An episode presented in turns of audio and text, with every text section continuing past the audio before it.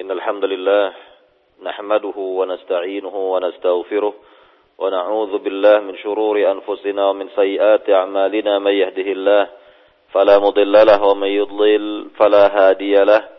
أشهد أن لا إله إلا الله وحده لا شريك له وأشهد أن محمدا عبده ورسوله. يا أيها الذين آمنوا اتقوا الله حق تقاته ولا تموتن إلا وأنتم مسلمون.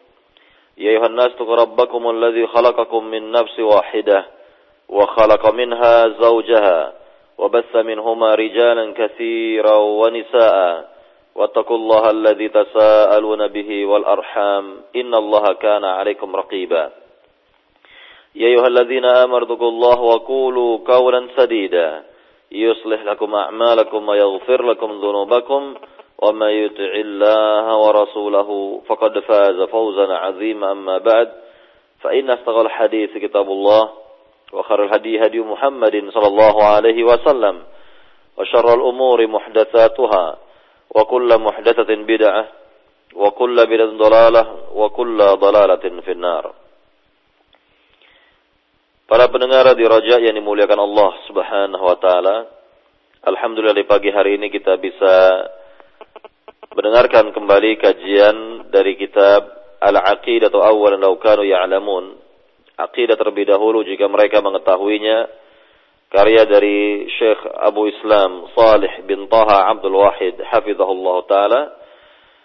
Dan kita melanjutkan pembahasan dari dakwah para nabi dakwah para rasul yang telah kita jelaskan pada pembahasan yang terakhir dari dari kitab ini adalah masih berkenaan dengan dakwah Nabi yang mulia, dakwah Abul Anbiya, bapaknya para nabi, Nabi yang mulia Ibrahim alaihi salam, di mana kita mendapatkan bahwa beliau mendapatkan petunjuk dari Allah Subhanahu wa taala untuk dan mendapatkan perintah dari Allah SWT untuk mendakwahkan kaumnya, mendakwahkan kaumnya kepada tauhid agar mereka semua beriman kepada Allah Subhanahu wa taala, agar mereka semua mengesahkan Allah Subhanahu wa taala kembali kepada tujuan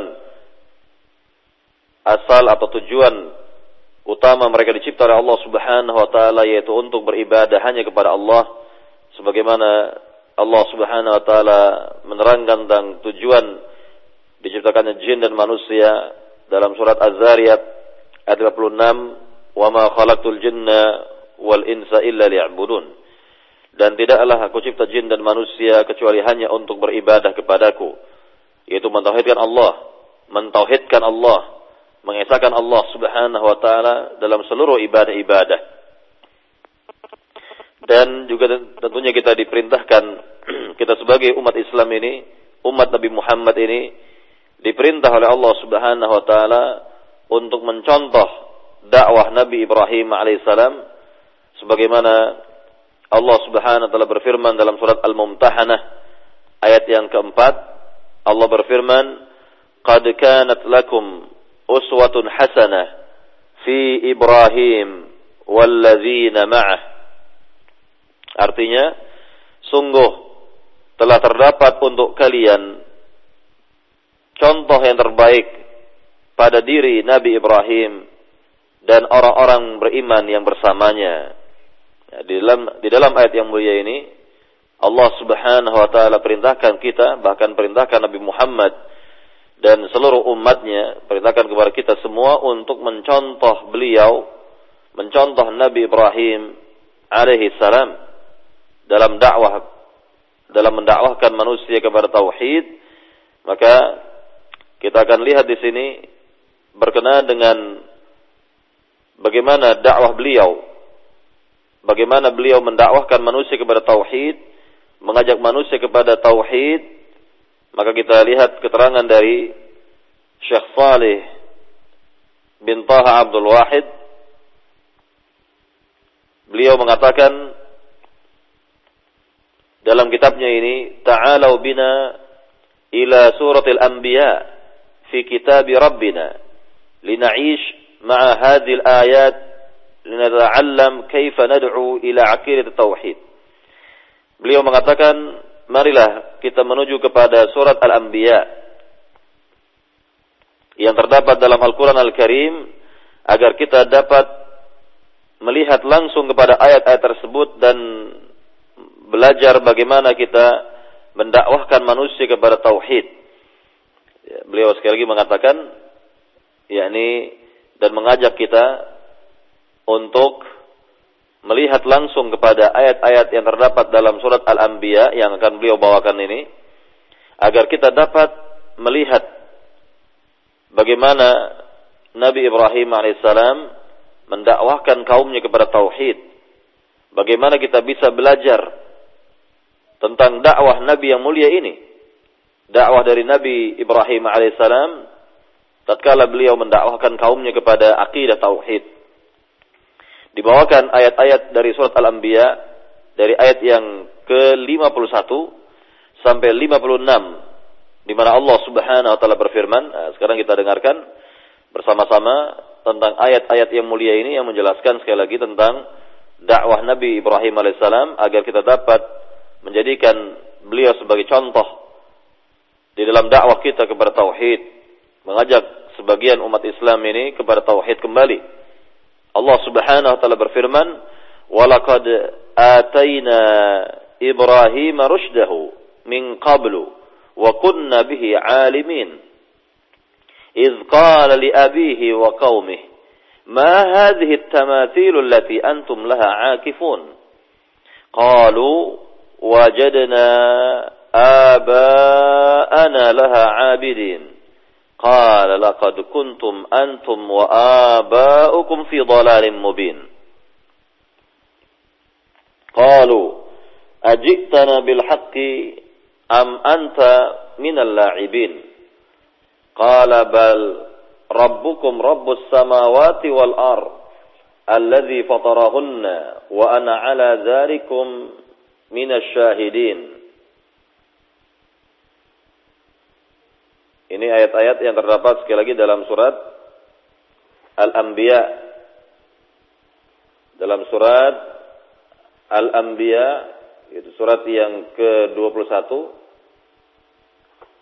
dari ayat yang ke-51 sampai ayat yang ke-56 kita akan lihat tentang arti dari ayat-ayat yang kita baca di pagi hari ini di mana Allah Subhanahu wa taala berfirman yang artinya dan sungguh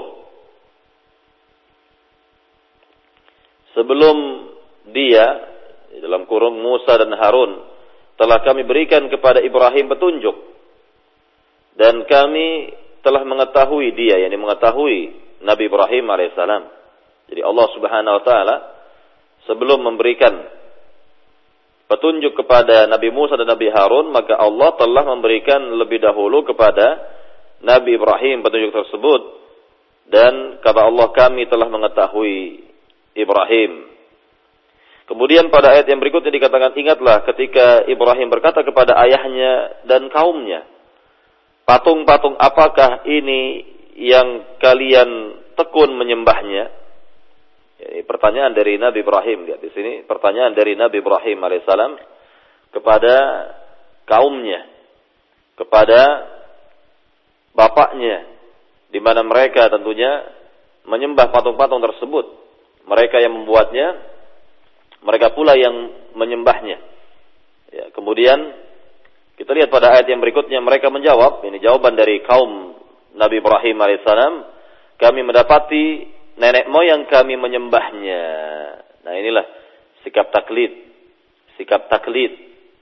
yakni mengekor yang ada pada kaum Nabi Ibrahim di mana mereka beribadah kepada Tuhan-Tuhan tersebut dengan sikap taklid yaitu mengekor saja dan tidak mengetahui yakni mengapa patung-patung itu disembah dan e, apakah mereka berhak untuk disembah? Nah, ini tidak ada pertanyaan seperti ini di benak mereka sehingga mereka yakni hanya mengekor dan mengekor terhadap nenek moyang mereka. Jadi sekali lagi mereka mengatakan bahwa kami mendapati nenek moyang kami menyembahnya. Kemudian pada ayat yang berikutnya dikatakan lagi bahwa Ibrahim berkata, sungguhnya kalian dan nenek moyang kalian berada dalam kesesatan yang nyata kata Nabi Ibrahim. Lihat di sini bahwa Nabi Ibrahim alaihissalam menjelaskan kepada mereka bahwa apa yang mereka lakukan dan apa yang dilakukan oleh nenek moyang mereka itu jelas-jelas adalah perbuatan yang tidak benar. Perbuatan yang telah menyimpang. Dan ini langsung dikatakan oleh Nabi Ibrahim kepada mereka di hadapan mereka langsung bahwa apa yang kalian lakukan dan apa yang dilakukan oleh nenek moyang kalian itu adalah perbuatan yang tidak benar. Kemudian pada ayat yang berikutnya lagi dikatakan bahwa mereka berkata kepada Nabi Ibrahim, "Apakah engkau datang kepada kami membawa kebenaran atau engkau bermain-main?" Nah, di sini lihat, ya ini ada uh, keraguan timbul di hati mereka, keraguan timbul di hati kaum Nabi Ibrahim bahwa Nabi Ibrahim alaihissalam yang berkata tegas kepada mereka seperti itu, yakni dinyatakan oleh kaumnya ya, bahwa Nabi Ibrahim ini membawa suatu kebenaran ataukah dia sedang main-main. Ya, ini ketika mereka mendengar ucapan seperti itu, dianggapnya apakah Ibrahim ini main-main atau memang membawa kebenaran, maka inilah yakni eh, syak atau keraguan yang ada pada diri mereka semua. Kemudian pada ayat yang berikutnya lagi dikatakan bahwa Nabi Ibrahim menjawab, sebenarnya Tuhan kalian adalah Tuhan yang memiliki langit dan bumi. Dialah yang telah menciptakannya dan aku termasuk orang yang dapat bersaksi atas yang demikian. Nah, ini ya, pada ayat yang ke-56 di mana Nabi Ibrahim alaihissalam menjelaskan kepada kaumnya tentang Rabbul Alamin. Siapa Rabbul Alamin yang berhak untuk mereka sembah, yang berhak disembah oleh mereka? Maka hendaknya mereka memahami dan mengetahui siapa Tuhan yang berhak e, disembah oleh mereka yaitu Rabb yang memiliki langit dan bumi menciptakan langit dan bumi menciptakan alam semesta ini dan seterusnya demikian. Maka inilah yakni dakwah Nabi Ibrahim alaihissalam ya, yang sebelumnya beliau menyampaikan kepada mereka dengan cara pertanyaan. Ya dengan cara pertanyaan terlebih dahulu. Ya tentunya yang mengarah kepada apa yang mereka lakukan dari penyembahan berhala-berhala, penyembahan Tuhan-Tuhan yang banyak, baru setelah itu Nabi Ibrahim masuk kepada penjelasan tentang akidah tauhid, penjelasan tentang tauhid atau akidah kepada mereka dengan yang sebenarnya dan menjelaskan terlebih dahulu bahwa Rabb yang berhak untuk disembah adalah yang telah menciptakan alam semesta, menciptakan langit dan bumi, menciptakan ya, makhluk seluruhnya ya, dan inilah yang kita lihat dari cara-cara Nabi Ibrahim alaihissalam di dalam menyampaikan tauhid, menyampaikan akidah yang benar kepada kaumnya. Maka di, kita lihat di sini keterangan dari Syekh Saleh. Beliau mengatakan يخبرنا ربنا جل وجل jalla wa ala annahu manna ala Ibrahim alaihi salam bil ilmi wal hikmah wal bahwa Rabb kita telah mengabarkan kepada kita bahwa Allah Subhanahu wa taala telah memberikan karunia kepada Nabi Ibrahim yaitu berupa ilmu. Kemudian berupa sikap yang bijak, berupa petunjuk dan argumentasi yang kuat. Nah, ini yang bisa kita lihat di sini keterangan dari Syekh bahwa Nabi Ibrahim memang dibekali oleh Allah Subhanahu wa taala yang pertama adalah ilmu. Ini jelas merupakan landasan dalam setiap dakwah bahwa barang siapa yang ingin berdakwah kepada agama Allah Subhanahu wa taala maka haruslah melandasi dakwahnya itu dengan ilmu. Dan inilah pula yang dilakukan oleh seluruh para nabi, seluruh para rasul, wabil khusus Nabi Muhammad sallallahu alaihi wasallam yang melandasi jelas-jelas dakwahnya dengan ilmu ini dan tidak dibenarkan seorang yang tidak berilmu atau yang belum mengetahui ilmunya untuk melakukan dakwah karena dakwah ini adalah tugas yang berat dan harus disampaikan kepada manusia dengan dasar yang jelas yaitu ilmu. Kemudian Allah Subhanahu wa taala juga memberikan kepada Nabi Ibrahim berupa sikap yang bijak. Yani bagaimana Nabi Ibrahim menghadapi kaumnya maka sikap-sikap dari Nabi Nabi dari Nabi Ibrahim adalah sikap yang benar sikap yang direstui oleh Allah Subhanahu wa taala, sikap yang bijak. Ya, tatkala misalnya ketika ia menghadapi bapaknya sendiri, ayahnya sendiri, ia membuat patung yang bernama Azar, dia ahli dalam membuat patung. Dan Nabi Ibrahim alaihissalam menggunakan eh, kata-kata uh, yang lemah lembut terhadap bapaknya sendiri dalam rangka mengingatkan bapaknya ini agar ia kembali kepada jalan yang benar kembali beribadah kepada Allah dan meninggalkan patung-patung tersebut. Nah, ini yang telah kita jelaskan pada pembahasan terdahulu tentang uh, sikap Nabi Ibrahim yang penuh dengan hikmah, sikap yang bijak, kemudian juga petunjuk yang ada pada diri Nabi Ibrahim datang dari Allah Subhanahu wa taala dan juga hujah atau argumentasi yang kuat yang dimiliki oleh Nabi Ibrahim alaihi salam. Maka kita lihat keterangan lebih lanjut dari Syekh Saleh di sini. Dakhala ala qaumihi wa huwa fata saghir. Wajadahum ya'kufuna ala asnam yanhitunaha biaydihim. La tanfa'. Famadha qala lahum idh qala li abihi wa qaumihi ma hadhihi at-tamathil allati antum laha 'akifun. Kita lihat di sini bahwa Eh, Nabi Ibrahim alaihissalam, ya, Nabi Ibrahim alaihissalam dikatakan oleh Syekh Salih ketika itu masih berusia muda dan beliau melihat bahwa kaumnya biasa berkumpul dan beribadah di hadapan patung-patung yang mana patung-patung tersebut mereka pahat sendiri dengan tangan-tangan mereka di mana patung-patung tersebut tidak dapat memberikan bahaya dan tidak pula dapat memberikan manfaat maka Nabi Ibrahim berkata kepada mereka dari ayat yang tadi dibaca dari surat eh, Al-Anbiya ayat 50, ayat 52, "Iz qala li abihi wa qaumi" Ingatlah ketika Ibrahim berkata kepada bapaknya dan kaumnya, "Ma hadhihi at-tamathil allati antum laha 'akifun." Yakni eh, patung-patung apakah ya, patung-patung apakah ini yang kalian tekun menyembahnya? Jadi Nabi Ibrahim alaihissalam bertanya kepada mereka, patung-patung yang bagaimana ini? Di mana kalian kok menyembah patung-patung tersebut? Mengapa kalian menyembah patung-patung yang kalian buat?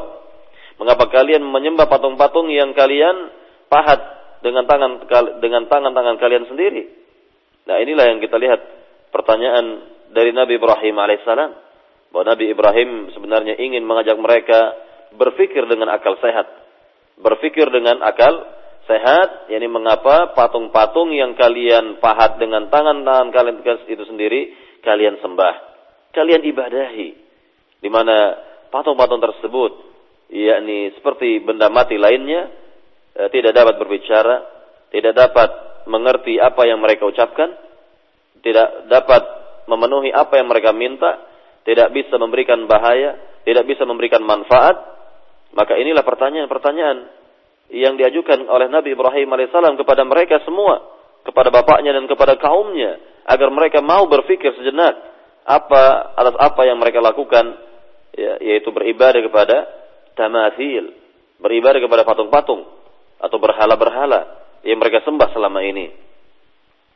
Kemudian kita lihat bagaimana jawaban mereka semua. Nah, ini jawaban yakni yang menggambarkan tentang e, keadaan mereka ketika itu, apa jawaban dari kaum Nabi Ibrahim pada ayat yang berikutnya dari surat Al-Anbiya ini? Qalu wajadna aba'ana laha abidin. Mereka menjawab kepada Nabi Ibrahim bahwa kami mendapatkan hal ini dari nenek moyang kami di mana mereka dahulu juga telah menyembah patung-patung patung-patung ini atau berhala-berhala ini, maka inilah sikap dan keadaan kaumnya Nabi Ibrahim, yakni kaum Sabi'ah, di mana sebagian mereka menyembah patung-patung atau berhala-berhala, maka sikap mereka adalah sikap taklid, at-taklidul a'ma lil aba wal ajdad, yaitu taklid buta, mengekor kepada bapak-bapak mereka atau nenek moyang mereka. Inilah keadaan dan sikap kaum Nabi Ibrahim di mana mereka tidak bisa bersikap ilmiah sama sekali. Mereka jauh dari sikap ilmiah. Mereka tidak dapat menunjukkan sikap ilmiah yang mereka tunjukkan hanyalah sikap taklid, sikap ikut-ikutan dan mengekor terhadap nenek moyang mereka ketika mereka melihat bahwa bapak-bapak mereka ya orang tua orang tua mereka dan bahkan nenek moyang mereka dahulu juga menyembah patung-patung ini maka inilah yang mereka lakukan. Tanpa mereka mau e, berpikir lagi dan mau berpikir kembali tentang apa yang mereka lakukan sebenarnya telah menyimpang e, yakni dan berseberangan bahkan berseberangan dengan akal sehat berseberangan dengan fitrah mereka sebenarnya kita lihat di sini mengenai jawaban Nabi Ibrahim kepada mereka dari ayat yang tadi telah kita baca. Faqalahum Ibrahim berkatalah Nabi Ibrahim kepada mereka laqad kuntum antum wa abaukum fi dhalalin mubin. Sungguh kalian dan nenek moyang kalian itu berada dalam kesesatan yang nyata. Maka langsung dikatakan oleh Nabi Ibrahim Nabi Ibrahim langsung mengatakan kepada mereka bahwa apa yang kalian lakukan ini dan apa yang dilakukan oleh nenek moyang kalian adalah perbuatan yang tidak benar. Perbuatan yang keliru. Perbuatan yang jelas-jelas menyimpang dari agama. Perbuatan yang jelas-jelas tidak dibenarkan, tidak diridhai oleh Allah Subhanahu wa taala. Maka Syekh Salih mengatakan di sini keterangan dari ayat yang mulia ini, "Fabayyana lahum annahum wa aba'ahum fi dhalalin mubin." وبين لهم أن عبادة الأصنام ضلال مبين. ففكروا قليلا ثم قالوا أجئتنا بالحق أم أنت من اللاعبين؟ فرد عليهم إبراهيم وقال بل ربكم رب السماوات والأرض الذي فطرهن وأنا على ذلك من الشاهدين. فانظروا يا عباد الله ilal fariqil kabir baina man abada ghairallahi wa baina man abada Allah. Dikatakan di sini bahwa Nabi Ibrahim alaihissalam ketika mengatakan kepada kaumnya, "Laqad kuntum antum wa aba'ukum fi dhalalim mubin." Yani sungguh kalian dan nenek moyang kalian itu berada dalam kesesatan yang nyata maka Nabi Ibrahim alaihissalam menerangkan, menjelaskan kepada mereka bahwa perbuatan seperti ini tidaklah benar, bahwa menyembah berhala-berhala adalah kesesatan yang nyata, maka mereka semua berpikir sejenak, mereka semua berpikir ketika dikatakan bahwa mereka berada dalam kesesatan yang nyata, berada pada yakni penyimpangan yang sangat jelas, maka mereka berpikir sejenak sehingga mereka berucap kepada Nabi Ibrahim alaihissalam setelah itu, "Ajitana bil haqqi am anta minal la'ibin?" Wahai Ibrahim, apakah engkau datang kepada kami dengan membawa kebenaran atau engkau main-main saja? Ini ucapanmu ini apakah menunjukkan kepada kebenaran ataukah engkau main-main? Ya. Nah, inilah yang kita lihat dari uh, sikap uh, kaum Nabi Ibrahim di mana mereka sudah timbul keraguan-keraguan pada diri mereka. Bayangkan apa yang mereka yakini selama ini ya, puluhan tahun bahkan berabad-abad lamanya dari generasi ke generasi mereka yakini perbuatan ini perbuatan yang benar maka timbul satu keraguan pada hati mereka pada diri mereka tatkala Nabi Ibrahim alaihissalam menjelaskan dan menerangkan kepada mereka bahwa apa yang mereka lakukan ini tidaklah benar maka mereka berkata sekali lagi kepada Nabi Ibrahim wahai Ibrahim apakah engkau datang kepada kami dengan membawa kebenaran ataukah engkau hanya main-main saja Nah, inilah yang kita lihat dari sikap e, kaum Nabi Ibrahim di mana sudah timbul keraguan-keraguan pada diri mereka, timbul yakni hal yang e, yakni tidak pernah ada pada diri mereka sebelumnya ini, maka dalam hal ini Nabi Ibrahim berkesempatan untuk mendakwahkan mereka. Lihat di sini, kesempatan baik yang dipakai oleh Nabi Ibrahim untuk mendakwahkan mereka, menjelaskan kepada mereka siapa sebenarnya Rabbul Alamin, Rabb alam semesta yang berhak mereka sembah. Maka Nabi Ibrahim menerangkan kepada mereka dalam ayat yang mulia ini, "Barabbukum Rabbus samawati wal ard, alladzi fatarahun wa ana ala dzalikum minasyahidin." Akan tetapi Rabb kalian itu adalah Rabb yang memiliki langit dan bumi. Yani Rabb yang telah mencipta langit dan bumi dan aku kata Nabi Ibrahim ala dzalikum minasyahidin termasuk dari orang-orang yang bersaksi atas perbuatan seperti ini atas yang demikian. Nah, inilah yang kita lihat dari ayat-ayat yang mulia ini tentang percakapan antara Nabi Ibrahim dengan kaumnya, antara Nabi Ibrahim dengan kaumnya dan pelajaran bagi kita semua dari apa yang ditunjukkan oleh Nabi Ibrahim bahwa beliau langsung berhadapan dengan kaumnya dengan e, tentunya e, argumentasi yang kuat, kemudian tentunya dibekali oleh ilmu dan eh, cara-cara e, yang bijak yang beliau tunjukkan kepada mereka, maka kita lihat di sini keterangan dari Syekh Saleh selanjutnya. Beliau mengatakan kepada kita, "Fahaula indama qala lahum Ibrahim" أنتم في ضلال مبين؟ قالوا أجئتنا بالحق أم أنت من اللاعبين؟ هم في ريب وشك أما الذي يعبد الله؟ تمكن وتمكن الإيمان والتوحيد من قلبه؟ يقول بل ربكم بل ربكم الذي خلق السماوات والأرض. وبين لهم وقال وأنا على ذلك من الشاهدين فدعاهم إلى التوحيد بلسانه ولكنه فكر وهو فتى لا يملك إلا نفسه فكر أن ينتقم من هذه الأصنام التي عبدت من دون الله حتى إذا وجدوها محطمة تركت يعني تحركت عقولهم وفكروا قليلا وعلموا أن هذه الأصنام لا تملك لنفسها ولا لغيرها ضرا ولا نفعا. Kita lihat di sini bahwa inilah perbedaan yang besar antara sikap orang-orang yang eh, yakni menyembah selain Allah, yakni penuh dengan keraguan tentunya. Sikap mereka ini dihiasi dengan keraguan dan kebimbangan dan seterusnya. Ini menunjukkan bahwa akidah mereka adalah akidah yang sangat rapuh sekali. Dan kita bandingkan dengan mereka yang benar-benar menyembah Rabbul Alamin seperti Nabi Ibrahim di mana beliau memiliki pendirian yang kuat. Ya, yakni eh, pandangan hidup yang jelas, pendirian yang kuat pandangan hidup yang jelas dan tidak ada yang dapat membuat beliau ragu-ragu dalam kehidupannya. Bahkan beliaulah yang yakni menerangkan tentang penyimpangan e, kaumnya di mana mereka menyembah berhala-berhala, menyembah patung-patung selain dari Allah Subhanahu wa taala.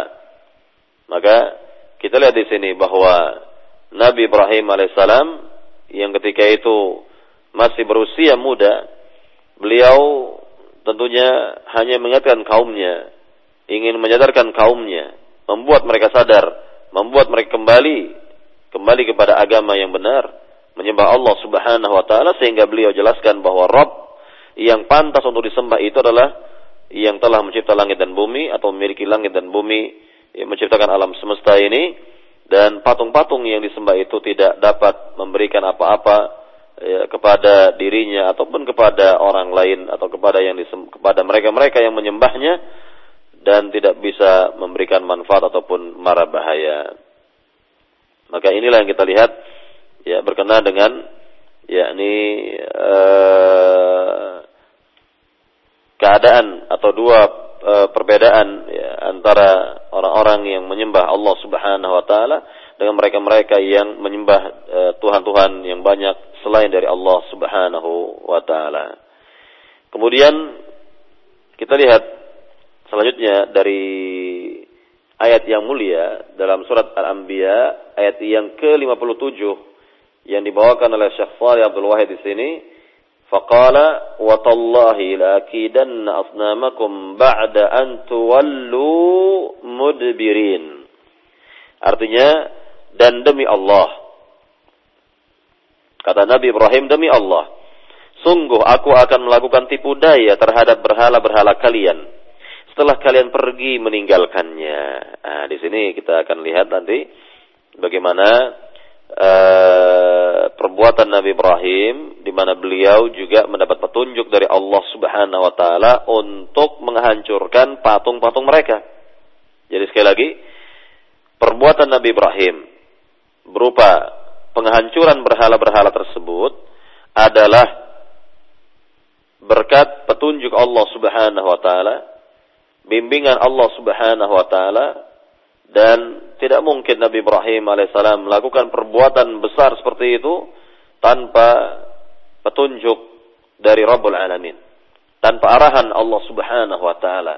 Karena tentunya ya, bisa kita fahami bahwa langkah-langkah para nabi, para rasul, perbuatan-perbuatan para nabi, para rasul itu semua adalah petunjuk Allah subhanahu wa ta'ala dan tidak mungkin yakni lepas dari petunjuk, petunjuk Rabbul Alamin karena mereka adalah jelas sebagai manusia-manusia pilihan yang mengemban risalah Allah Subhanahu wa taala sehingga kehidupan mereka mendapatkan bimbingan dan petunjuk Allah Subhanahu wa taala. Maka pada ayat yang ke-57 dari surat Al-Anbiya dijelaskan di sini bahwa Nabi Ibrahim sudah memiliki rencana. Sudah memiliki rencana yaitu untuk menghancurkan patung-patung mereka. Maka sekali lagi dikatakan dalam ayat yang mulia ini, ya, watallahi lakidanna asnamakum ba'da an tuwallu mudbirin. Demi Allah kata beliau, sungguh aku akan melakukan tipu daya terhadap berhala-berhala kalian setelah kalian pergi meninggalkannya. Nah, inilah yang kita lihat ya berkenaan dengan apa yang akan dilakukan oleh Nabi Ibrahim alaihi salam. Maka kita lihat keterangan lebih lanjut dari Syekh Shalih di sini. Fasami'u al-qalil minhum wa kanu fi a'yadihim yasna'una ta'am bi atyabi at-ta'am fayad'unahu 'inda al-alihah al-maz'umah liyubarak lahum fi at-ta'am ثم يذهبون إلى أعيادهم ثم يرجعون إلى الطعام وقد باركت فيه الآلهة بزعمهم ولما فعلوا ذلك ذهب إبراهيم إلى أصنامهم فراغ إلى آلهتهم وقال ألا تأكلون؟ ما لكم لا تنطقون. فراغ عليهم ضربا باليمين. فالطعام أمامهم. فقال ألا تأكلون؟ يستهزئ بها ويسخر ويسخر من هذه الآلهة. آلهة تطعم. الإله هو الذي يدعم يعني آه، خلقه. فقال لهم ألا تأكلون؟ ما لكم لا تنطقون. فراغ عليهم ضربا باليمين. فيقول الله فجعلهم جذاذا إلا كبيرا لهم لعلهم إليه لعلهم إليه يرجعون. خط يعني خطة يريد بها وجه الله يريد من قومه أن يفكروا ويستيقظوا من ضلالهم وغفلتهم فرجعوا من عيدهم إلى الآلهة ليأكلوا الطعام ويعكفوا عند الآلهة فكانت المفاجأة وجدوا الآلهة التي يعبدونها من دون الله محطمة في كل مكان. فقالوا جميعا في صوت واحد قالوا من فعل هذا بآلهتنا؟ إنه لمن الظالمين. ومع كونهم ورأوها محطمة فإنهم لضلالهم لا زالوا يسمونها آلهة. فهل بعد هذا الضلال من ضلال؟ dikatakan di sini oleh Syekh Salih bahwa apa yang direncanakan oleh Nabi Ibrahim ini tentunya telah didengar oleh sebagian kecil dari kaumnya. Telah didengar terlebih dahulu. Ya, jadi mereka, sebagian kecil dari mereka telah mengetahui atau telah mendengar perkataan Nabi Ibrahim bahwa ia akan melakukan suatu yakni terhadap patung-patung mereka atau berhala atau tuhan-tuhan mereka.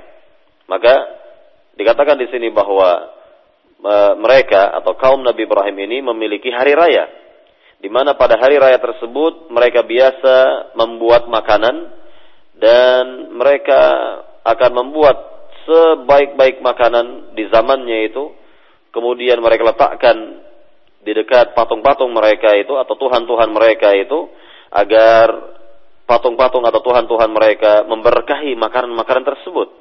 Lalu mereka pergi ke suatu tempat untuk berhari raya dan mereka setelah itu akan kembali menuju makanan-makanan yang telah mereka yang telah mereka letakkan itu yang jelas-jelas mereka yakini bahwa makanan-makanan tersebut telah diberkahi oleh Tuhan-Tuhan mereka.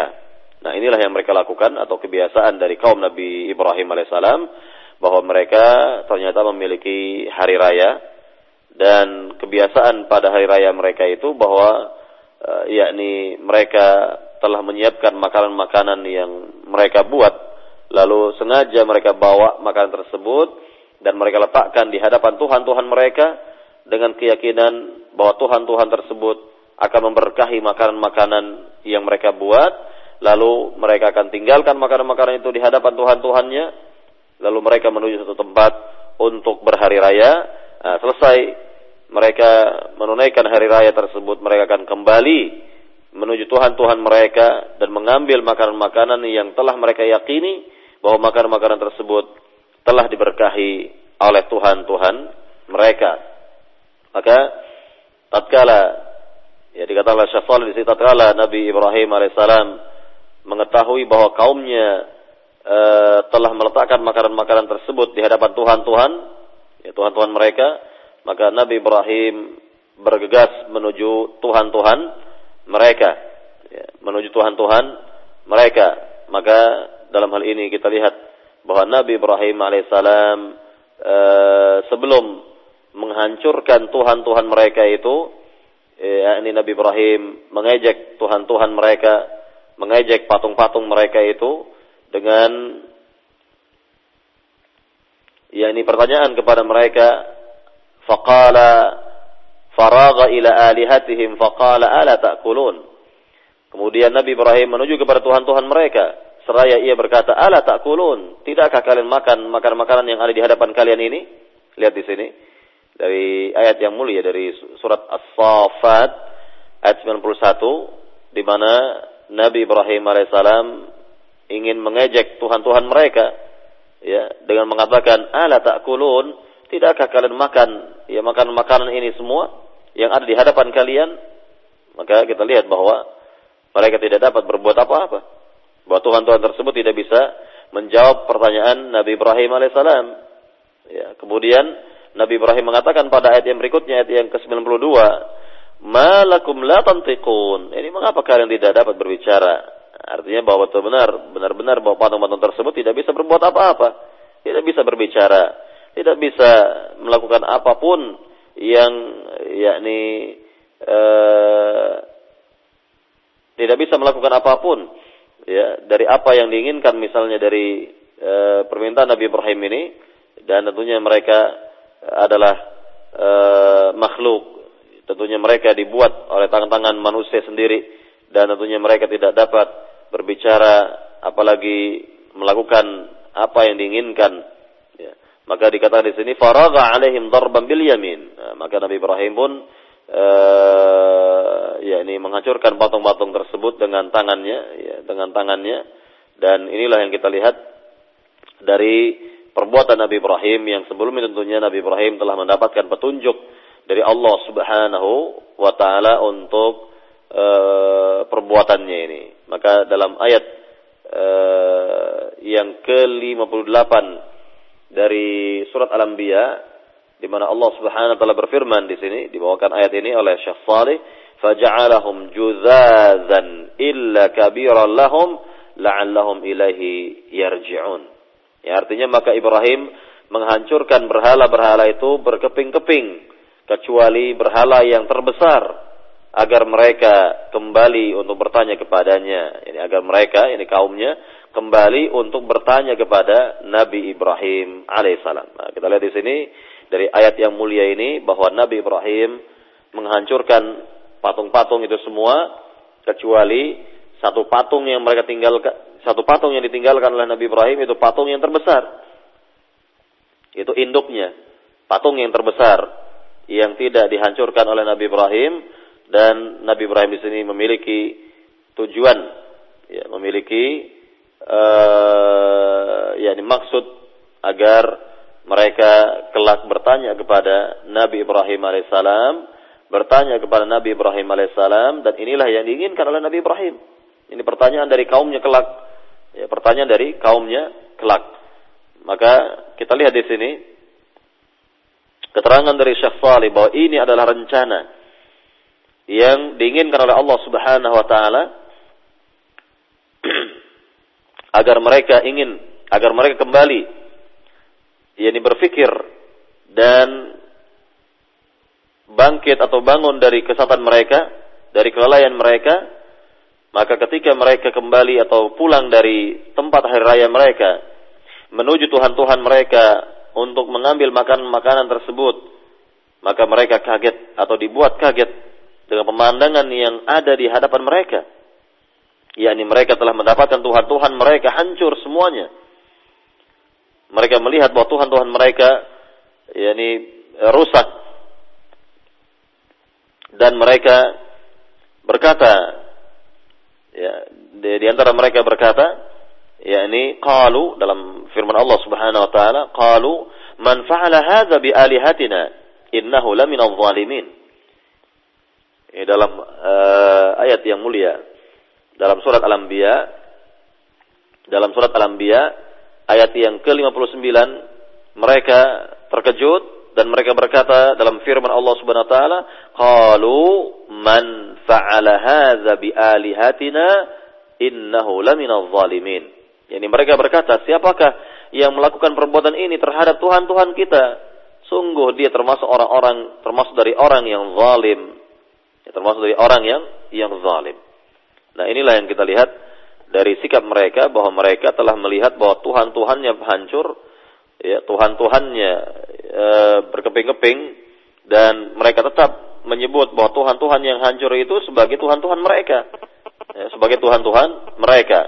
Maka Inilah kesatuan mereka yang luar biasa dan pada ayat yang berikutnya ya disebutkan oleh sebagian mereka dalam firman Allah Subhanahu wa taala dalam ayat yang ke-60 dari surat Al-Anbiya qalu sami'na fatan ya, qalu sami'na fata yadhkuruhum yuqalu lahu Ibrahim. Qalu fa'tu bihi ala a'yunin nas la'allahum yashhadun. Dikatakan pada ayat yang ke-60 dan 61 yang artinya mereka yakni yang lain artinya mereka yang lainnya yakni mereka yang telah mendengar tentang rencana Nabi Ibrahim berkata, "Kami mendengar ada seorang pemuda yang mencelak berhala-berhala ini yang bernama Ibrahim." Kemudian mereka berkata, "Kalau demikian bawalah dia dengan diperlihatkan kepada orang banyak agar mereka menyaksikan. Ya, jadi mereka e, di antara mereka mengetahui, di antara mereka mengetahui bahwa tidak ada orang yang mencela berhala-berhala, tidak ada orang yang mencela Tuhan-Tuhan mereka kecuali hanya Ibrahim. Hanya Ibrahim kata mereka. Jadi artinya bahwa mereka e, sangat yakin, sangat yakin bahwa yang menghancurkan patung-patung mereka, yang menghancurkan Tuhan-Tuhan mereka itu hanyalah Ibrahim dan tidak ada orang lain yang e, benci atau tidak suka terhadap Tuhan-Tuhan mereka kecuali hanya Ibrahim. Maka mereka langsung yakni menuduhkan hal ini kepada Ibrahim dan mereka berkeinginan agar Nabi Ibrahim itu diseret ya ke hadapan mereka, dibawa ke hadapan mereka dan disaksikan oleh orang banyak. Disaksikan oleh oleh orang banyak. Maka inilah sebenarnya yang ditunggu-tunggu oleh Nabi Ibrahim. Ya, yakni keadaan seperti inilah yang ditunggu-tunggu oleh Nabi Ibrahim alaihissalam. Para pendengar di rojak yang dimuliakan Allah Subhanahu wa taala. Kita lihat di sini tentang uh, penjelasan dari Syekh Saleh selanjutnya bahwa tatkala Nabi Ibrahim alaihissalam tatkala Nabi Ibrahim alaihissalam berada di hadapan kaumnya maka Nabi Ibrahim alaihissalam mengatakan kepada mereka semua yakni tentunya mereka bertanya yakni siapa yang menghancurkan patung ini bukankah engkau wahai Ibrahim ya bukankah engkau wahai Ibrahim maka mereka mengatakan di sini dalam ayat yang ke-62. Kemudian ayat 63, qalu a anta fa'alta hadza bi alihatina ya Ibrahim? Ayat yang ke-62 di mana mereka bertanya kepada Ibrahim, apakah engkau wahai Ibrahim yang melakukan hal ini terhadap Tuhan-Tuhan kita, Tuhan-Tuhan kami? Nah, kita lihat di sini apa jawaban Ibrahim alaihissalam. Lihat di sini jawaban dari Nabi Ibrahim yang luar biasa yang menjelaskan kepada kita tentang bagaimana usaha beliau untuk menyadarkan kaumnya dan termasuk kita lihat di sini keberanian luar biasa dari Ibrahim alaihissalam. Pada ayat yang ke-63, Nabi Ibrahim berkata di hadapan mereka, "Qala bal fa'alahu kabiruhum hadha fas'aluhum in kanu yantiqun." Ibrahim menjawab, sebenarnya patung besar itu yang melakukannya. Maka tanyakan saja kepada patung itu jika ia dapat berbicara. Nah, lihat di sini. yakni uh, usaha Nabi Ibrahim alaihissalam yang ingin ya, membuat mereka ini berpikir sejenak. Ibu, Ibu Nabi Ibrahim berkata, tanyakan saja kepada patung yang besar itu, ya, kalau ia dapat berbicara. Kalau ia dapat berbicara. Lihat di sini, ya ini bahwa Nabi Ibrahim alaihissalam ingin sekali lagi mengajak kaumnya ini berpikir dan berpikir dengan akal sehat mereka, ya. Dan Nabi Ibrahim ya mengatakan hal ini di hadapan kaumnya dan ini sebagai pukulan berat, pukulan besar bagi kaumnya. Kemudian kita lihat tentang sikap mereka pada ayat yang berikutnya lagi ini ayat yang ke-64 faraja'u ila anfusihim faqalu innakum antumul zalimun. Maka mereka kembali, artinya maka mereka kembali kepada kesadaran mereka dan berkata, sungguhnya kamulah yang menzalimi diri sendiri. Ya, kamulah yang menzalimi diri sendiri. Nah, inilah yang kita lihat ya dari sikap mereka bahwa mereka yakni e, dibuat kaget oleh Nabi Ibrahim alaihissalam, ya dibuat kaget luar biasa oleh Nabi Ibrahim alaihissalam karena mereka tentu menyadari bahwa Tuhan mereka itu tidak dapat berbicara sama sekali. Tidak dapat berbicara sama sekali. Nah, inilah yakni yang kita lihat dari uh, argumentasi Nabi Ibrahim alaihissalam yang sangat kuat dan mereka tidak dapat uh, yakni menjawab dari apa yang dilakukan oleh Nabi Ibrahim alaihissalam sehingga mereka hanya yakni terkaget-kaget dibuatnya dan kembali kepada diri mereka sendiri berpikir untuk ya yakni keadaan seperti ini mereka e, menyadari bahwa Tuhan mereka itu tidak dapat tidak dapat berbicara dan tentunya e, tidak bisa melakukan apa-apa dan inilah yang diinginkan oleh Nabi Ibrahim alaihissalam bahwa mereka ya dapat e, berpikir sejenak tentang apa yang mereka lakukan selama ini ya yakni taklid buta terhadap nenek moyang mereka. Kemudian dikatakan di sini ya, oleh uh, Syekh Salih, "Faraja'u ila anfusihim wa fakkaru wantabahu faqalu ta'buduna aliha la tanfa' wa la tadur lakin sur'an ma raja'u ila ad-dalal." وقول يعني يعني عنفة عفنة يعني فقالوا ثم نقصوا على رؤوسهم لقد علمت ما هؤلاء ينتقون artinya bahwa mereka kembali kepada diri-diri mereka sendiri dan berpikir dan berpikir lalu mereka berkata bahwa tidaklah kita ini menyembah kecuali Tuhan yang tidak dapat memberikan manfaat dan tidak pula dapat memberikan bahaya. Namun segera atau dengan cepat juga mereka kembali kepada uh, penyimpangan mereka kembali dan mereka berkata dalam firman Allah Subhanahu wa taala ini dalam surat eh, Al-Anbiya ayat yang ke-65-nya di mana Allah Subhanahu wa taala berfirman mengenai keadaan mereka ini pada ayat yang ke-65 thumma nukisu ala ru'usihim laqad alimta ma haula yantiqun kemudian mereka menundukkan kepala lalu mereka berkata wahai Ibrahim pasti ya engkau mengetahui bahwa berhala-berhala kami itu tidak dapat berbicara. Nah, lihat di sini pengakuan. Lihat. Ya ini kita lihat di sini pengakuan dari kaum Ibrahim. Mereka semua mengaku bahwa Tuhan-Tuhan mereka itu tidak di, tidak bisa berbicara, tidak bisa berbicara. Ya sekali lagi mereka mengatakan, "Tsumma 'ala ru'usihim laqad 'alimta ma haula yantiqun." Yang artinya Kemudian mereka menundukkan kepala, lalu mereka berkata kepada Ibrahim, Wahai Ibrahim, engkau pasti telah mengetahui bahwa berhala-berhala kami itu tidak dapat berbicara. Nah ini yang mereka katakan, dan ini adalah ucapan yang jujur, yang keluar dari lisan mereka.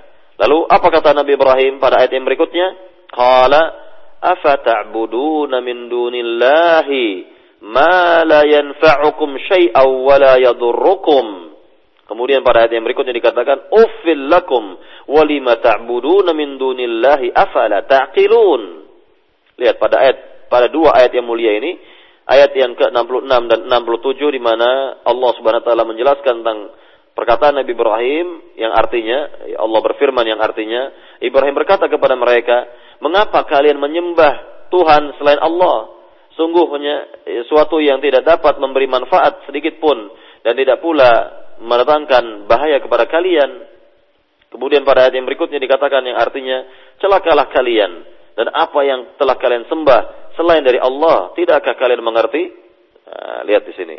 Ya, ini jawaban yang luar biasa, ungkapan yang luar biasa dari Nabi Ibrahim yang menunjukkan tentang kebatilan ya, perbuatan mereka selama ini dan apa yang mereka lakukan tidaklah benar, apa yang mereka sembah hanyalah benda-benda mati, batu-batu yang mereka pahat sendiri dan ini tidaklah diridhai oleh Allah Subhanahu wa taala sehingga Nabi Ibrahim dapat yakni menerangkan kepada mereka tentang apa yang mereka lakukan sebenarnya tidaklah yakni benar ya, tidaklah eh, disetujui oleh Allah Subhanahu wa taala. Namun kita lihat bagaimana sikap dari mereka, bagaimana sikap dari mereka semua. Yani kita lihat bahwa sikap mereka yakni tidaklah e, cepat menerima kebenaran yang datang dari Nabi Ibrahim alaihissalam. Justru mereka sepakat untuk membela Tuhan-Tuhan mereka. Untuk membela berhala-berhala mereka. Maka kita lihat pada ayat yang berikutnya, pada ayat yang ke-68, ya, sekali lagi pada ayat yang ke-68 mereka berkata, Qalu harriku wansuru alihatakum in kuntum fa'ilin. Ya artinya mereka berkata, bakarlah Ibrahim itu, bakarlah dia dan bantulah Tuhan-Tuhan kalian jika kalian benar-benar hendak berbuat. Nah, inilah ya, akhir uh, dari uh, kemarahan mereka terhadap Ibrahim alaihissalam bahwa mereka tidak dapat membantah argumentasi Nabi Ibrahim dengan cara ilmiah. Maka yang timbul adalah gaya premanisme, gaya preman, gaya-gaya preman yang mereka munculkan karena mereka tidak memiliki ilmu. Mereka tidak bisa membantah argumentasi yang kuat dari Nabi Ibrahim alaihissalam sehingga gaya-gaya kasarlah yang mereka lakukan yang, yang bisa mereka kerjakan yakni mereka yakni bersepakat untuk membakar Nabi Ibrahim alaihissalam maka ini pula lah yang kita lihat pada zaman sekarang ini di mana sebagian orang ketika didakwahkan kepada sunnah misalnya, didakwahkan kepada contoh Rasul, sunnah-sunnah Nabi yang mulia, kepada ilmu yang berasal dari Nabi Shallallahu Alaihi Wasallam. Lalu mereka tidak dapat yakni membantah, tidak dapat menjawab dengan jawaban-jawaban yang ilmiah, maka yang mereka lakukan adalah dengan kekerasan. Yang mereka lakukan dengan kekerasan, merampas dan lain sebagainya. Maka inilah yang kita lihat pada mereka-mereka ini yang tentunya tidak melandasi dakwah dengan ilmu, ya sekali lagi tidak melandasi dakwah dengan dengan ilmu. Maka kita lihat bahwa Nabi Ibrahim alaihissalam ya, ya ini mendapatkan uh, ancaman dari kaumnya berupa uh, intimidasi yang besar, yaitu penyiksaan, ya ini akan dilemparkan ke dalam kobaran api dan mereka telah siapkan untuk yang demikian untuk membela atau dalam rangka membela Tuhan-Tuhan mereka, ya, membela Tuhan Tuhan mereka. Maka tentunya Allah Subhanahu wa taala yang telah memberikan petunjuk kepada nabinya yang mulia ini, Allah lah yang akan menjaganya. Allah lah yang akan memeliharanya dan Allah lah yang akan menyelamatkan Nabi Ibrahim alaihissalam dari penyiksaan tersebut dan tentunya kita lihat pada ayat yang berikutnya bahwa Allah Subhanahu wa taala perintahkan kepada api agar api menjadi sejuk dan membawa keselamatan bagi Ibrahim alaihissalam sebagaimana Allah berfirman pada ayat yang ke-69 kemudian ayat yang ke-70 Allah Subhanahu wa taala berfirman kulna ya naru kuni bardan wa salaman ala Ibrahim wa aradu bihi kaidan faj'alnahumul akhsarin. Kemudian ya kita lihat di sini artinya pada ayat yang ke-69 dan 70 di mana Allah SWT berfirman yang artinya Allah berfirman kepada api, "Wahai api, jadilah kamu dingin dan penyelamat bagi Ibrahim." Kemudian pada ayat yang berikutnya dikatakan dan mereka hendak berbuat jahat kepada Ibrahim, maka kami menjadikan mereka itu orang-orang yang paling rugi. Orang-orang yang paling rugi. Ya, kita lihat di sini, yakni seberat-berat hukuman yang eh, Allah berikan adalah kepada para nabi, di antaranya yang didapat oleh Nabi Ibrahim alaihissalam bahwa beliau dicampakkan ke dalam kobaran api, dibuang atau dilemparkan ke dalam kobaran api yang sebelumnya dipermalukan oleh kaumnya. Dipermalukan oleh kaumnya yaitu berupa ditelanjangi Nabi Ibrahim. Dilucuti dilucuti seluruh, seluruh pakaiannya. Dilepaskan seluruh pakaian Nabi Ibrahim sehingga tidak ada sehelai benang pun pada diri Nabi Ibrahim alaihissalam dipermalukan terlebih dahulu di hadapan kaumnya baru setelah itu mereka lemparkan Nabi Ibrahim ke dalam kobaran api maka Allah Subhanahu wa taala e, tidaklah e, membiarkan begitu saja Allah lah yang menyelamatkan Nabi Ibrahim alaihissalam dan Allah lah yang telah memerintahkan makhluknya yaitu api agar api menjadi sejuk atau dingin dan memberikan keselamatan bagi Nabi Ibrahim alaihissalam. Maka inilah yang kita lihat dari seberat-berat ujian yang diterima oleh uh, Nabi yang mulia ini Nabi Ibrahim alaihissalam dan tentunya al jaza min jinsil amal perbuatan yakni sesuai dengan amal perbuat e, ganjaran sesuai dengan amal perbuatan maka kelak di negeri akhirat nanti kelak di negeri akhirat ketika Allah Subhanahu wa taala kumpulkan manusia di negeri akhirat di padang mahsyar dalam keadaan telanjang tidak berbusana maka yang pertama kali menurut hadis Nabi yang sahih yang pertama kali yang akan diberi pakaian oleh Allah adalah Nabi Ibrahim alaihissalam. Nah ini dalam rangka memuliakan Nabi Ibrahim E, karena di dunia beliau telah dipermalukan di hadapan kaumnya, dipermalukan seperti sedemikian hebatnya di depan kaumnya, maka kelak di negeri akhirat menurut hadis Nabi yang sahih, maka Nabi Ibrahimlah yang pertama kali yang akan diberikan pakaian oleh Allah Subhanahu wa taala. Para pendengar di rojak yang dimulakan Allah Subhanahu wa taala, nah inilah yakni secara singkat di pagi hari ini penjelasan tentang uh, dakwah Nabi Ibrahim kepada tauhid seruan Nabi Ibrahim kepada tauhid, ya, seruan Nabi Ibrahim di hadapan kaumnya kepada tauhid agar mereka sadar, agar mereka kembali kepada jalan yang benar, kembali menyembah Allah Subhanahu wa taala dan tentunya kita akan lanjutkan kembali pembahasan ini pada pekan depan insyaallah masih berkaitan dengan uh, perjuangan dakwah Nabi Ibrahim alaihi salam.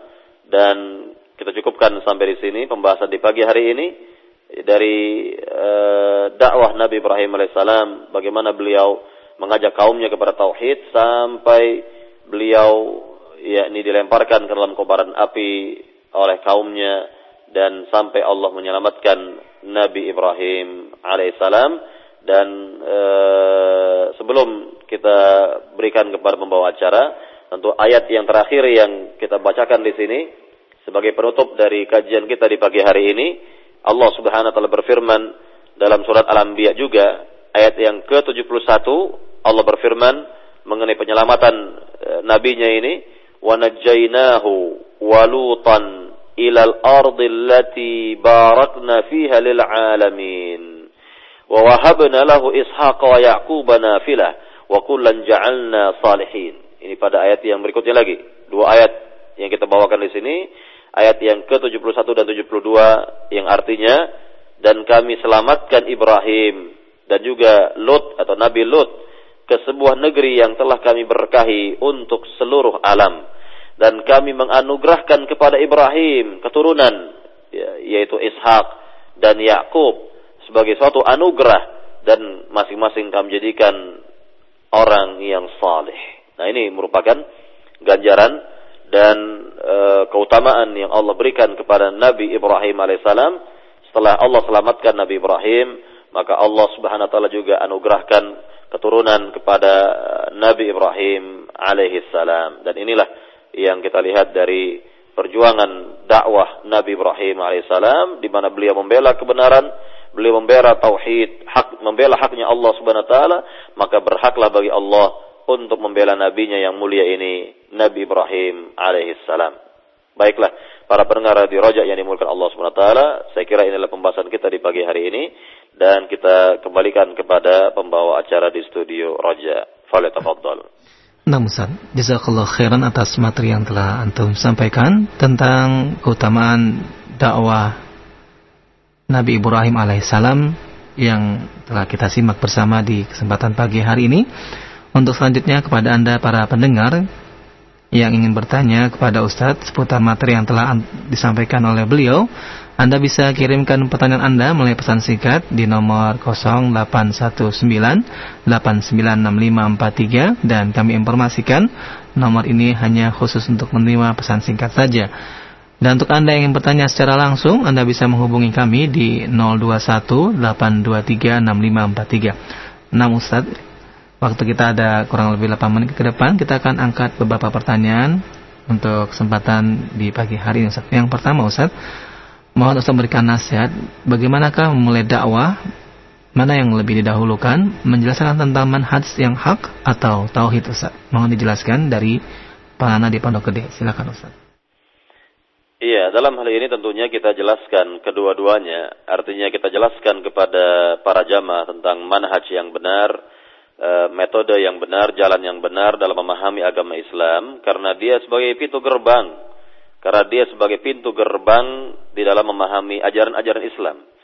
Artinya kalau seorang sudah mengenal manhaj yang benar, yaitu manhaj para sahabat, ya, manhaj salaf dalam memahami agama Islam, maka akan benarlah pemahamannya mengenai ajaran-ajaran Islam, akan benarlah pemahamannya mengenai akidah, akan benarlah pemahamannya mengenai fikih, akan benarlah pemahamannya mengenai tafsir, mengenai hadis dan ilmu-ilmu Islam lainnya. Sekali lagi bahwa manhaj salaf ini sebagai yakni pintu gerbang di dalam e, memasuki dan memahami ajaran-ajaran Islam dan dialah yang e, akan menjaga pemahaman seorang dalam memahami agama ini karena dengan manhaj salaf ini seorang akan selamat hidupnya di dunia dan di akhirat maka kalau dia ingin mempelajari akidah misalnya dengan baik, maka dia harus memiliki manhaj terlebih dahulu, manhaj yang benar. Metode yang benar, jalan yang benar, cara yang benar di dalam memahami ajaran-ajaran Islam. Dalam memahami ajaran-ajaran Islam. Maka sekali lagi, manhaj dijelaskan kepada mereka agar mereka mengerti dan mengetahui metode apa yang akan mereka ikuti. Baru setelah itu tentunya mereka yakni e, bisa memahami ajaran-ajaran Islam seperti akidah dan ini yang lebih dahulu yang harus mereka pelajari sebelum yang lain. Jadi dari seluruh materi-materi Islam, dari materi-materi agama ini, yang pertama kali yang mereka pelajari adalah akidah Islam, yaitu yang di dalamnya yakni ada tauhid, penjelasan mengenai tauhid.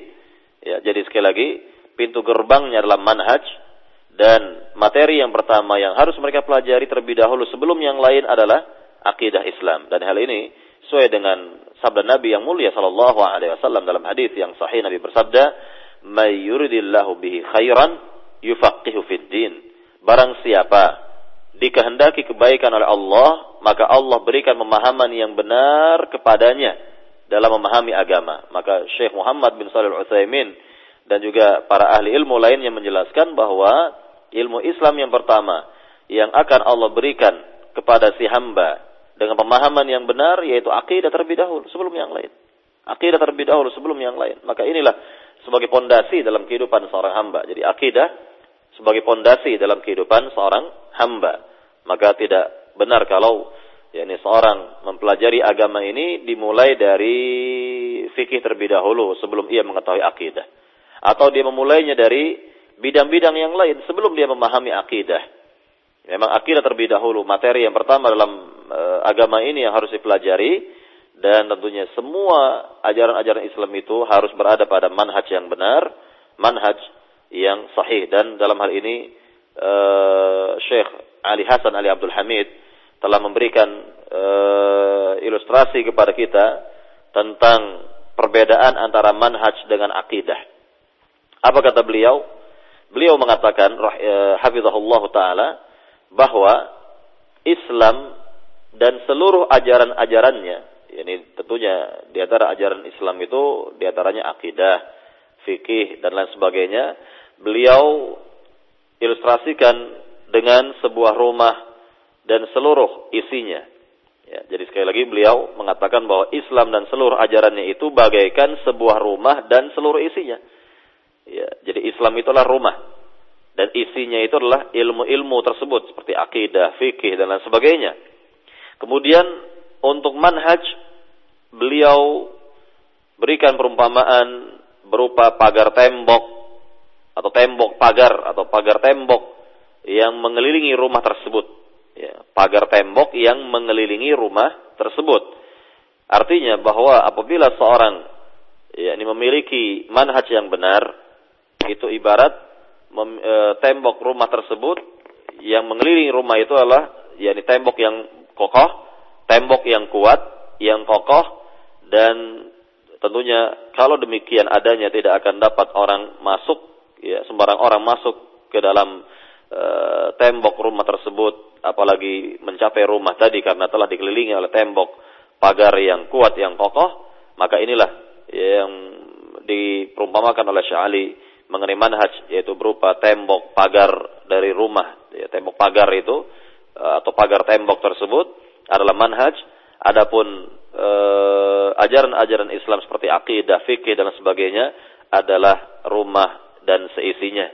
Ya, rumah dan seisinya. Maka apabila seorang memiliki Eh, manhaj yang e, rapuh, manhaj yang tidak baik, itu ibarat tembok pagarnya itu ya ada yang bolong-bolong misalnya atau ada yang rapuh sehingga mudah sembarang orang masuk ke dalamnya dan juga bisa melihat ataupun mengambil apa yang ada di dalam rumah tadi. Nah inilah ya, ibarat bagi orang yang e, memiliki akidah atau memiliki manhaj yang tidak beres manhaj yang tidak benar, manhaj yang rapuh, manhaj yang uh, keliru, ya maka uh, bisa kita lihat bagaimana pemikirannya mengenai agama ini.